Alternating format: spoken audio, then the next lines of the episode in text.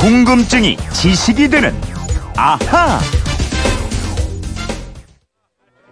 네, 중앙선거관리위원회가 선거 참여를 독려하기 위해서 만든 애니메이션 우리 동네를 지켜라 일부를 들어봤습니다. 아, 휴대폰 뒷번호 1787님께서 이런 궁금증 보내주셨습니다. 이제 지방선거 선거 운동이 펼쳐질 텐데 다른 나라 선거도 우리나라와 비슷하게 치러지는지 다른 게 있다면 뭐가 다른지 궁금합니다. 궁금증 해결사 오승훈 아나운서와 풀어보겠습니다. 안녕하십니까? 예, 안녕하세요. 오승훈 아나운서는 선거 얘기 나왔으니까 말인데 네. 아, 반장 같은 거 참 많이 했을 스타일이에요. 그런 걸 왜 물어요? 솔직히 말해요. 초등학교부터 고등학교 때까지 얼마나 해봤어요? 쭉 했어요. 안 했던 적이 것 같아요. 아이고. 아유, 참. 저 이게 저이 투표랑은 다르잖아요. 또 반장 선거는 우리가 하는 지방 선거랑은 약간 느낌이 아니, 다르지 않아요? 비슷한 거 아니고 어차피 우리의 대표자를 뽑는 개념에서는 하죠. 아, 솔직히 말해봐요. 그 친구들이 좋아하는 반장이었어요? 별로 싫어하는 반장이었어요? 선생님에게나 친구들에게나 네. 음, 이쁨을 받는 반장은 아니었던 것 같아요. 여기저기서. 여기저기서. 아, 그래서 쭉 반장을 했었다. 회장도 아, 하고. 그랬던 것 같습니다. 예. 아, 저는 이제 사실은 투표를 하니까 이런 얘기를 좀 하고 싶었어요. 아, 또 이게 뭔 얘기를 해요, 투표는 갑자기? 민주주의의 꽃이잖아요. 네. 이 투표는 우리가 일 시키는 거잖아요. 일 시키는 거. 그렇죠. 어, 후보자들한테 네. 야 너희들 중에 그래 네가 이래 딱 요 느낌이거든요. 그렇죠. 우리 꼭 투표를 해야 된다고. 네. 제대로 된 사람한테. 욕 먹는 사람 말고 저 저같이 반장하면서도 욕 먹는 네. 사람 말고. 네, 잘 뽑자 이런 말씀. 뽑자 이런 얘기 일할 사람 잘 뽑자. 그렇죠. 어, 갑자기 너무 진지해져 갖고 지금 아, 갑자기 왜 이러나 이 사람이 좀 밖에서 빨리 당황했어요. 가자고 막 네, 이러네. 빨리 가자고 하시네요. 네. 좋습니다. 아, 우리나라에서 어쨌든 뭐 선거 최소한 한 2년에 한 번씩은 치러지게 되는데 예. 아, 선거 운동원들 명함 돌리고 춤추고 선거 노래도 부르고 하잖아요. 저도 이게 너무 신기해서 예전에 한번 취재를 해본 적이 있었는데 네. 외국의 경우에는 꼭 우리나라처럼 이렇게 막 확성기로 막 크게 노래하고 율동 이런 거 잘 안 한다고 하더라고요. 그때 알아보니까. 뭐 비슷한 나라도 있고 네. 다른 나라도 많고 그렇습니다. 이 나라마다 제각각인데요. 네. 가까운 일본은 우리처럼 선거 홍보 차량 타고 다니면서 유세를 합니다. 네. 유럽 국가들 에서는 이런 모습 찾아보기 어렵다고 어, 하고요. 유럽 국가들에서 그럼 어떻게 하고 있죠? 어, 유럽인들이 우리나라에 와서 깜짝 놀라는 게 노래 네. 부르고 춤추면서 축제처럼 선거 운동하는 겁니다. 음. 어, 예를 들면 이탈리아 같은 나라에서는 춤추고 노래 부르는 걸 전혀 찾아볼 수가 없고요. 어, 전혀 안 한다. 예, 영국에서도 뭐 후보가 그렇게 하면 오히려 뽑히지 않을 것이다 이렇게 음. 얘기합니다. 또 지하철 출구에서 또 후보자나 운동원들이 인사하고 명함 건네는 모습도 전혀 없다고 하고요. 그러니까 적극적으로 거리에서 홍보하는 게 플러스 점수가 아니라 오히려 마이너스라 이렇게 생각하는 걸 수도 있겠군요. 어, 그런 곳이 많다고 해요. 네. 그런 모양인데 이 기껏해야 거리에서 뭐 선거 관련 부스 만들어 놓은 정도라고 하고요. 아, 후보를 알리기 위해서 우리처럼 큰 현수막 다는 거 요것도 불법이기 때문에 아. 선거 기간이라도 이런 모습은 찾아볼 수 없다고 합니다. 그럼 선거에 관심이 없는 시민들은 선거가 있는지도 잘 모르고 지나가는 경우도 분명히 있을 것 같습니다. 그럼 네. 그렇다면 후보들은 자신을 뭐 어떤 식으로 알릴 수가 있는 거죠?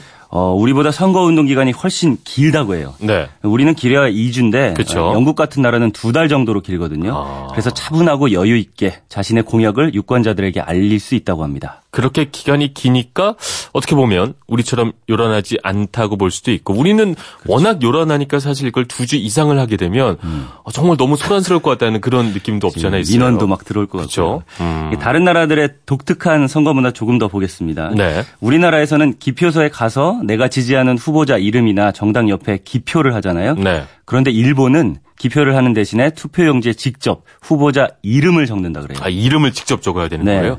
근데 이거는 잘못 적을 가능성이 높고 그러면 문제가 생길 수도 있을 것 같은데요. 그런 일도 실제로 많다 그럽니다. 네. 그래서 후보자들의 뭐 성은 같고 이름이 다르다. 그러면 성은 반을 맞았으니까 0.5표. 아, 정말요? 예, 0.5 성이 다르고 있어요? 예, 이름만 같다. 그래도 이거 0.5표로 간주해서 재밌네요, 계산을. 한다고 해요. 네. 어, 아프리카 이집트에서는 투표용지에 후보자 얼굴이나 후보자를 표현할 수 있는 그림이 인쇄돼 있습니다. 네. 이게 아직 글자를 모르는 사람이 많기 때문인데 네. 투표용지가 굉장히 알록달록하다 그러고요. 그럼 투표용지 모습도 말씀하신 것처럼 나라마다 모습들이 좀 다르겠군요. 네, 이 국민의 3분의 1이 문맹인 케냐 같은 나라에서도 네. 어, 개헌한 투표용지에 바나나와 오렌지 그림을 그려놓고 투표를 했다고 해요.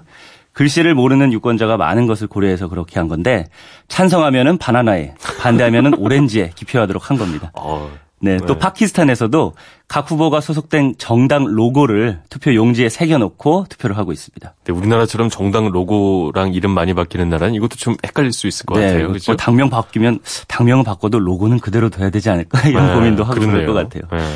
네. 어, 우리는 또 자동 개표 시스템을 갖춰서 개표를 그렇죠. 신속하게 아, 하잖아요. 빨리 하죠, 우리는. 근데 미국이나 유럽 등에서는 대부분 수작업을 한다 그래요. 음. 더 오래 걸리는 걸 알면서도 눈으로 직접 확인하면서 득표 수를 세는 거고요. 네. 오스트리아, 오스트레일리아, 이 호주에서는 민주적인 투표를 하는 나라 중에서 투표율이 가장 높다고 합니다. 어, 호주가요. 네. 어, 참여의식이 참 높은가 보군요, 호주 사람들이. 어, 그렇기보다는 네. 의무 투표 제도를 도입했기 때문입니다. 18세 이상 투표권을 가진 사람은 반드시 선거 명부에 이름을 등록해야 되고요. 네. 투표를 안 하면은 벌금을 내야 돼요. 아. 그래서 투표율이 90%를 넘어간다고 해요. 그러니까 안 하면 불이익을 그냥 제대로 주는 거군요. 맞습니다. 어, 이거 괜찮네요. 어, 네. 의무 투표제를 하는 나라가 의외로 많아요. 네. 벨기에, 룩셈부르크, 이집트, 싱가포르, 필리핀, 아르헨티나 같은 나라도 투표를 하지 않으면 벌금을 부과하고 있고요. 네. 베네수엘라는 벌금 대신에 은행에서 돈을 못 빌리게 하거나 해외 여행을 금지합니다. 야, 세다, 이거. 예. 그리고 아르헨티나는요. 네. 벌금 부과뿐만 아니라 3년 동안 공무원 취업이 금지되고요.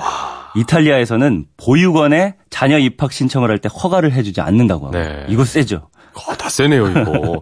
젊은 층의 투표율 진짜 높겠다. 공무원 취업 아예 못하게 하면 말이죠. 네, 어, 세네요.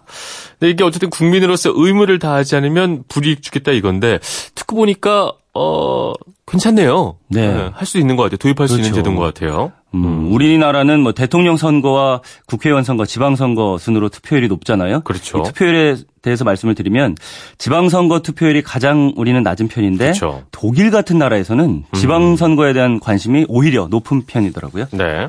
이탈리아도 어, 국민들이 중앙 정부에 대한 관심보다는 지방 정부에 더 관심이 많고 더 중요하게 여기고 있다고 합니다. 그렇죠. 우리 생활에 밀접한 것들은 사실은 아, 지방 정부에서 결정을 하는데 사실 우리나라는 아직까지 이게 아주 잘 정착됐다고 보기에는 또 사람들이 그만한 관심이 또 없는 것 같아요. 그렇습니다. 좀 더 관심을 가져야 될것 예, 같습니다. 우리도 지방 선거에 관심을 높일 필요가 있겠고요. 네. 어, 네덜란드에서는 또 위임 투표제를 하고 있어요. 네. 서명을 한 다음에 내 투표권을 가족이나 친구 또 지인한테 어, 위임을 하는 어, 겁니다. 위임을 할 수가 있군요. 예, 위임 받은 사람은 최대 두 명까지 받을 수 있으니까 네. 네 표까지 합치면 최대 세 표까지 어. 투표를 할 수 있는 거죠. 참 재미있으면서도 또 우리가 한번 생각해 볼 만한 그런 선거 문화가 참 많은 것 같습니다. 네, 또 재미있는 거 말씀드릴게요. 네. 브라질에서는 이 투표일 하루 전날에는 술을 팔지 못하게 돼 있습니다. 술에 취하거나 이 숙취로 인해서 투표를 못하게 되는 걸 막기 아, 이거 위해서. 세다 이것도. 네. 인도나 필리핀에서는요. 네. 투표를 했는지 안 했는지 네. 그 사람의 모습만 보면 딱 알 수 있다 그래요. 이거 어떻게 할수 있는 거예요? 예, 인도에서는 투표를 마치면 손톱에 네. 매직으로 일자를 표시해 줍니다. 이게 유성 매직이라서 2, 3주 동안은 지워지지 않고요.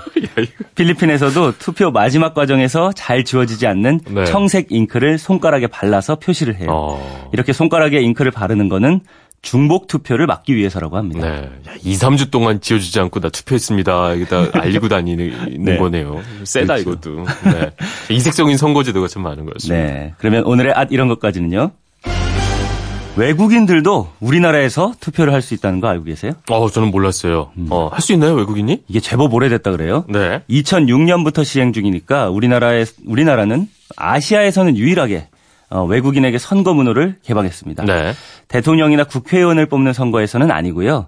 지방선거에 한해서인데 음. 대한민국의 영주권을 취득한 지 3년이 지난 외국인들에게 지방선거 투표권이 주어집니다. 투표권 주는 이유가 있을 것 같아요. 네, 지방선거는 국민이 아니라 네. 주민의 권리라는 취지에서입니다. 아. 영주권을 가진 외국인도 어느 지방자치단체에 속해서 살고 있는 주민이잖아요. 네. 그러니까 그 지역의 단체장이나 기초의원을 뽑을 권리를 준다는 음. 겁니다.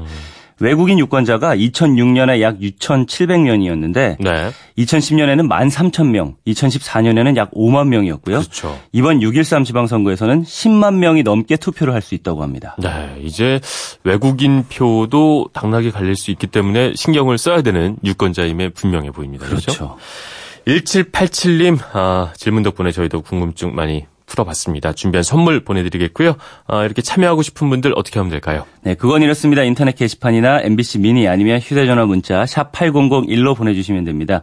문자 보내실 때는 미니는 공짜지만 휴대전화는 짧은 건 50원, 긴 건 100원의 이용료가 있다는 거 알고 계세요? 네, 궁금증이 지식이 되는 아하, 우리 반장 전문가였던 오승훈 아나운서와 함께 해봤습니다. 내일도 잘 부탁드리겠습니다. 고맙습니다. 감사합니다.